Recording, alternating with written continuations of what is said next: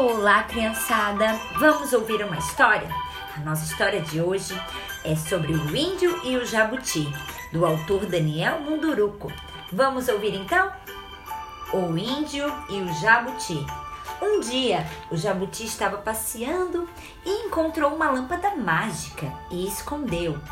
Veio uma chuva forte, tão forte que inundou a floresta. Era preciso fazer uma magia para a chuva parar. O índio perguntou aos bichos: Quem sabe de uma magia que faça parar a chuva? A hiena deu uma gargalhada e disse: Hahaha! Aqui não tem nenhum mágico. O jabuti buscou sua lâmpada e disse: Não sei como funciona, mas se ajuda. Eu disse, disse o índio, esfregando as mãos na lâmpada. De repente, a lâmpada começou a soltar estrelinhas que se dirigiam para o céu, fazendo a chuva parar. Todos os animais da floresta ficaram agradecidos à lâmpada, que num passar de mágica desapareceu. Quem sabe algum dia você a encontre. Gostou da historinha? Até a próxima. Beijão!